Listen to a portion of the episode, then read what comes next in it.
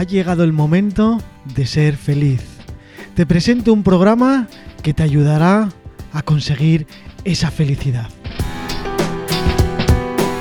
Hablando con una psicóloga. Comenzamos. Hola Gema, muy buenas, ¿cómo estás hoy? Hola Manu, muy bien, muchas gracias, ¿cómo estás tú? Muy bien, se me pasa la semanita, bueno, la semanita no, que ahora son 15 días, pero se me siguen pasando volando, ¿eh? Sí, ahora van a ser quincenales y bueno, pero traemos contenido de interés que yo creo que merece la pena escuchar el contenido nuevo en estos 15 días. Claro, es que hemos decidido que en vez de ser tan regular, nos vamos a currar mucho el contenido para que sea pues eso de, de mejor validez a la hora de escuchar y aprender. Eso es, sí. Y que se generen más ganas hasta el próximo también, ¿no? que eso también es importante. Sí, que bueno, tenemos aquí ideas que ya, bueno, luego iréis viendo, estar pendiente de las redes sociales porque hay ideas muy bonitas para, para este programa. Eh, vamos a hacer hoy uno muy especial que a mí me gusta mucho por esa idea que has tenido y has preparado 10 recomendaciones de libros. Eso es, rescatando un poquito, bueno, pues que fue la feria del libro el mes pasado en abril y bueno, también le he dedicado mucho contenido en las redes sociales a hacer recomendaciones de libros, entonces quería dedicarle un programa para recomendar 10 libros, ¿no? que yo creo que es importante bueno, pues leer, aprender, reflexionar y siempre tener recomendaciones. ¿no? Hay a veces que, bueno, eh, yo misma me he encontrado con que quiero leer sobre una temática o sobre algún tipo de literatura y tal, y, bueno, pues eh, pido recomendaciones. Incluso gracias a recomendaciones he leído libros muy buenos. Incluso mi libro favorito fue gracias a una recomendación este año pasado, hace muy poquito, ¿no? Entonces yo creo que es bueno, ¿no? Eh, bueno, pues hacer este programa de 10 recomendaciones Siempre hay que promover la cultura y en este caso a mí la idea me ha parecido genial. Así que bueno, te dejo que hables tú solita de todos estos 10 libros y estoy aquí atento escuchándote. Muchas gracias, Manu. Bueno, pues eh, como he dicho, ¿no? Me gustaría dedicar este programa con la propuesta, bueno, pues de compartiros, ¿no? Eh, recomendaciones de diferentes libros. Y quiero empezar eh, por libros sobre psicología. me encantaría recomendaros, la verdad, que un montón, pero he seleccionado dos, ¿vale? Que me parecen muy interesantes, bueno, sobre todo dentro del enfoque de la psicoterapia humanista, ¿no? Que es donde yo me he formado y especializado. Entonces, empezamos con el primer título que dice El proceso de convertirse en persona, de Carl ¿no? Y este libro, la verdad que fue eh, una, gran, una gran guía, ¿no? Y base en mi formación, bueno, pues como psicóloga y como eh, psicoterapeuta humanista, ¿no? Entonces, bueno, en este libro, Carl Rogers, ¿no? Que es psicólogo y precursor del enfoque humanista en psicología, bueno, pues nos habla de la importancia que tiene el vínculo terapéutico para acompañar a las personas en la relación terapéutica. Y bueno, pues el vínculo y la interacción es lo principal para acompañar a las personas hacia donde ellas quieren llegar para resolver pues, lo que necesitan, ¿no? Entonces, esta alianza terapéutica de la que nos habla Carl en este libro es el espejo que muchas personas, ¿no? Y que muchas veces, eh, bueno, pues necesitamos para poder realizar el cambio que anhelamos, ¿no? El segundo libro que os traigo dentro de esta temática de psicología es La sabiduría del eneagrama.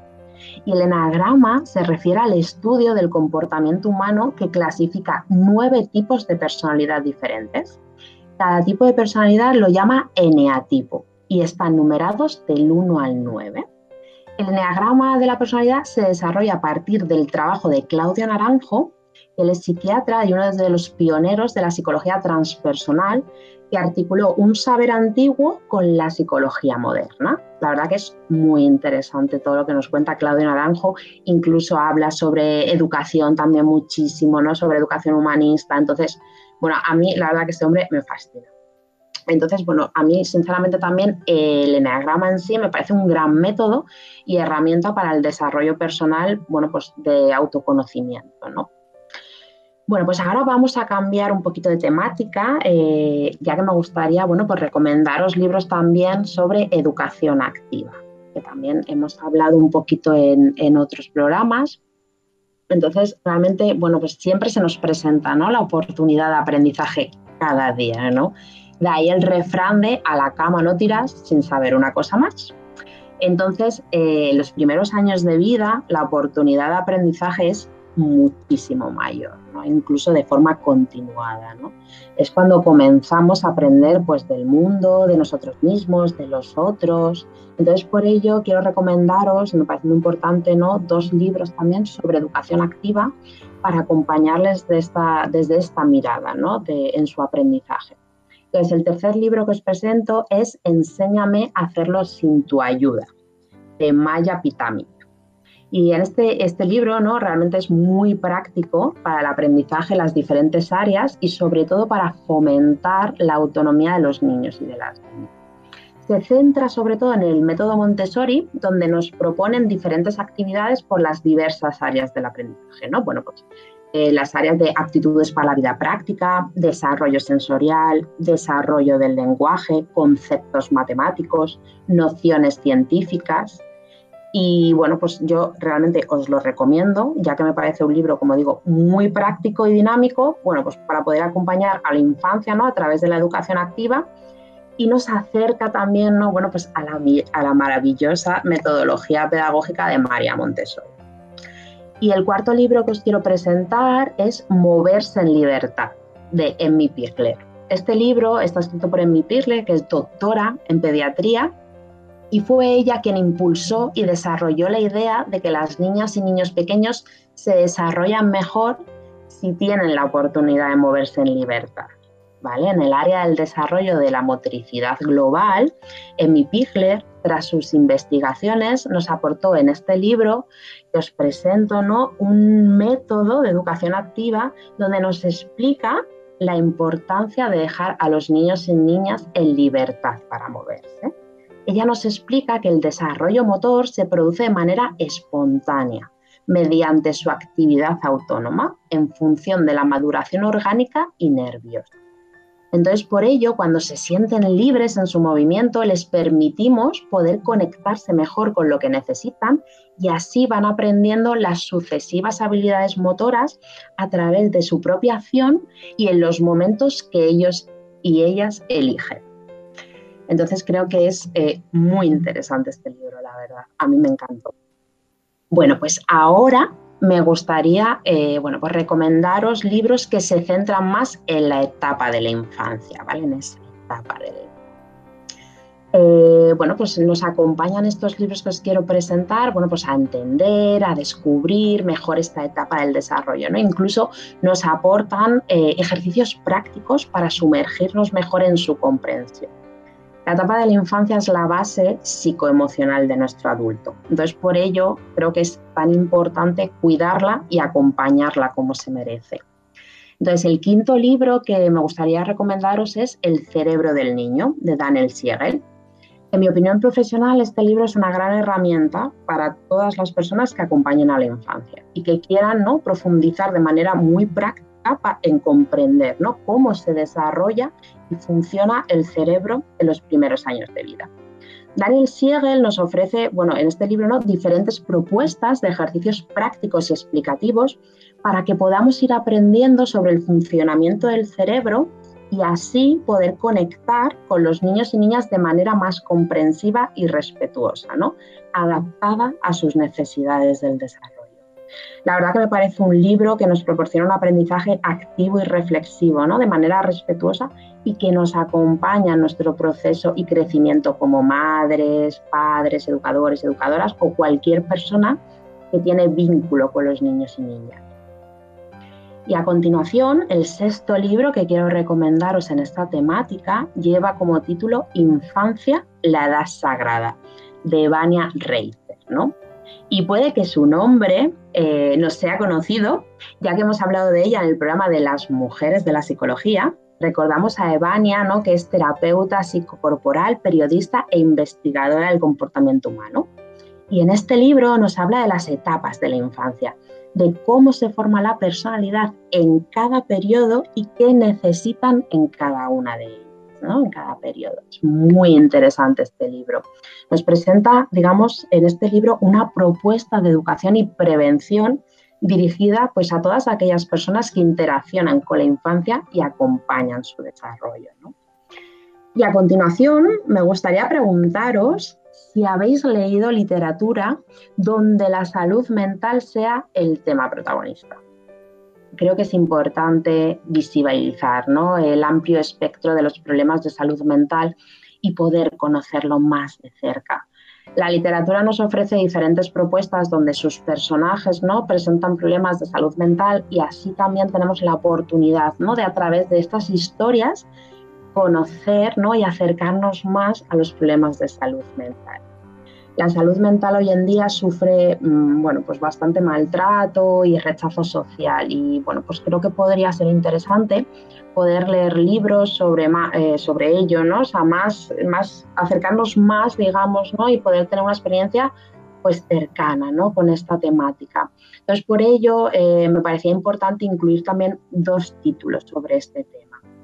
Entonces, el séptimo libro que os recomiendo es Los renglones torcidos de Dios, de Luca de, Tena. Y es un libro que nos habla de diferentes trastornos mentales, donde la protagonista nos lleva por un camino donde nuestra reflexión e investigación va a tener que entrar en juego durante su lectura.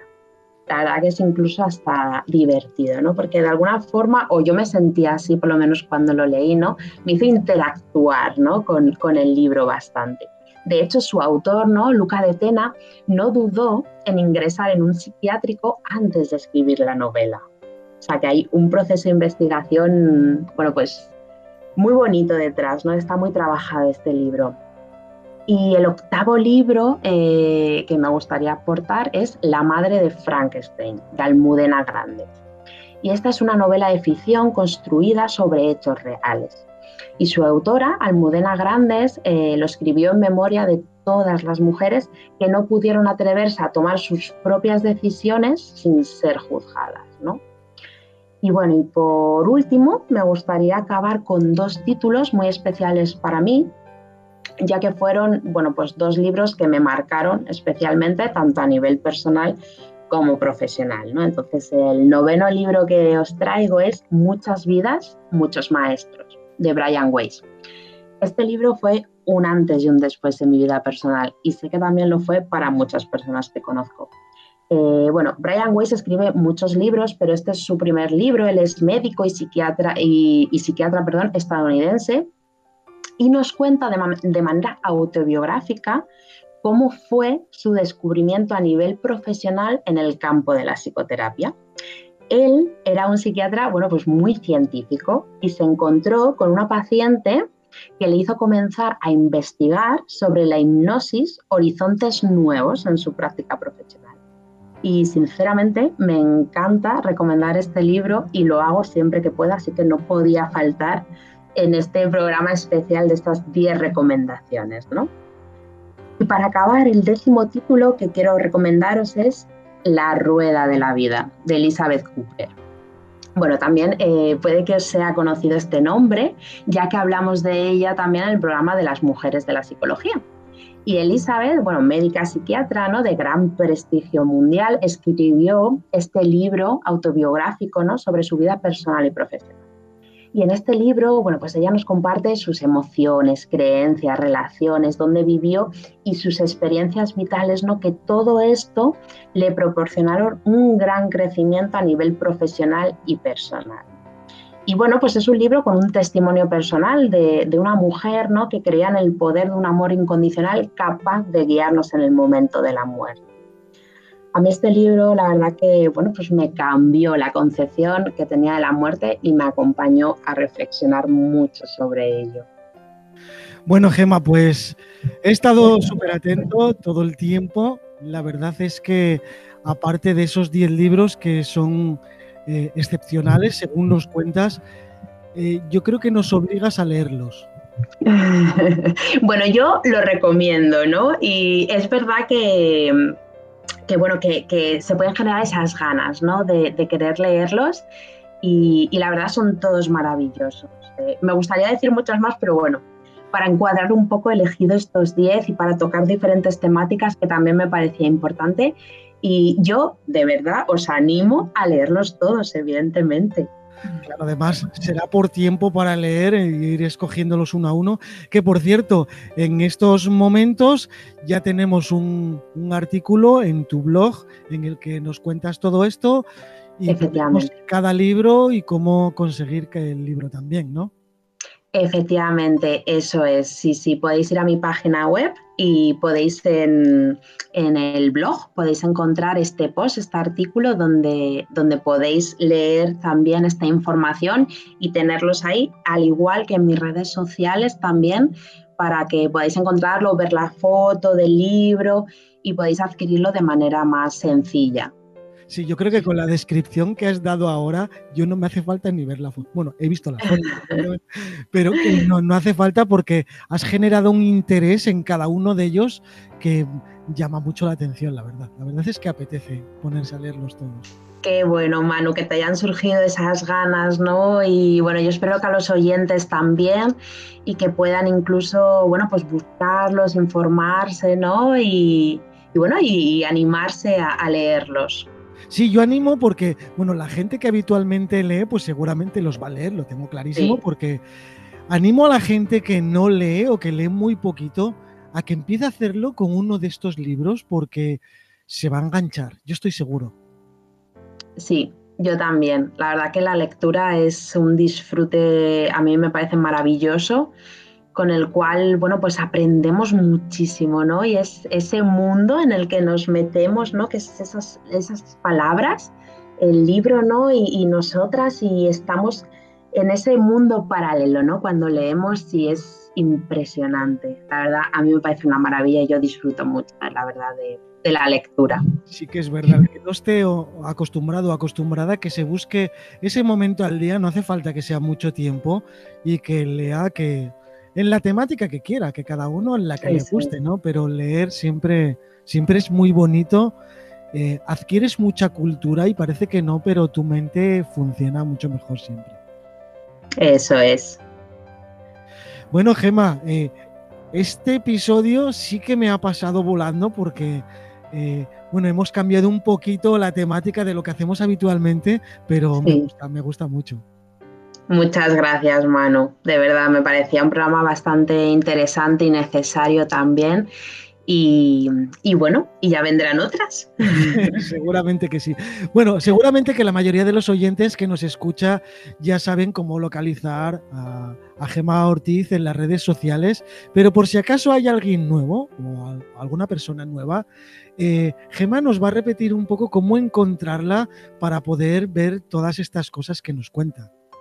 Sí, eh, está mi página web, aliendo.com, y ahí podéis encontrar eh, el blog, ¿vale? Con los diferentes artículos, entre ellos este que hemos eh, estado comentando, de 10 recomendaciones de libros. Y también tenéis la parte de contacto en la página web donde podéis escribirme para contactar conmigo y también en las redes sociales en Instagram y Facebook con Aliendo Psicología. Bueno, y recordarles que en nuestra página web, ondapro.es, eh, Gema Ortiz con su programa está en la cabecera. Allí lo podéis ver, es un acceso a una página especial donde salen todos los capítulos y el acceso a todas sus redes sociales, a su blog y para poder contactar con ella. Así que yo creo que más fácil no lo podemos poner, ¿no? Efectivamente, muchas gracias Manu. Bueno, muchísimas gracias Gema a ti, como siempre es un placer, para mí es uno de los mejores momentos del día cuando hacemos un programa, así que venga, vamos a disfrutarlo todos y hasta el próximo. Eso es, un abrazo muy grande.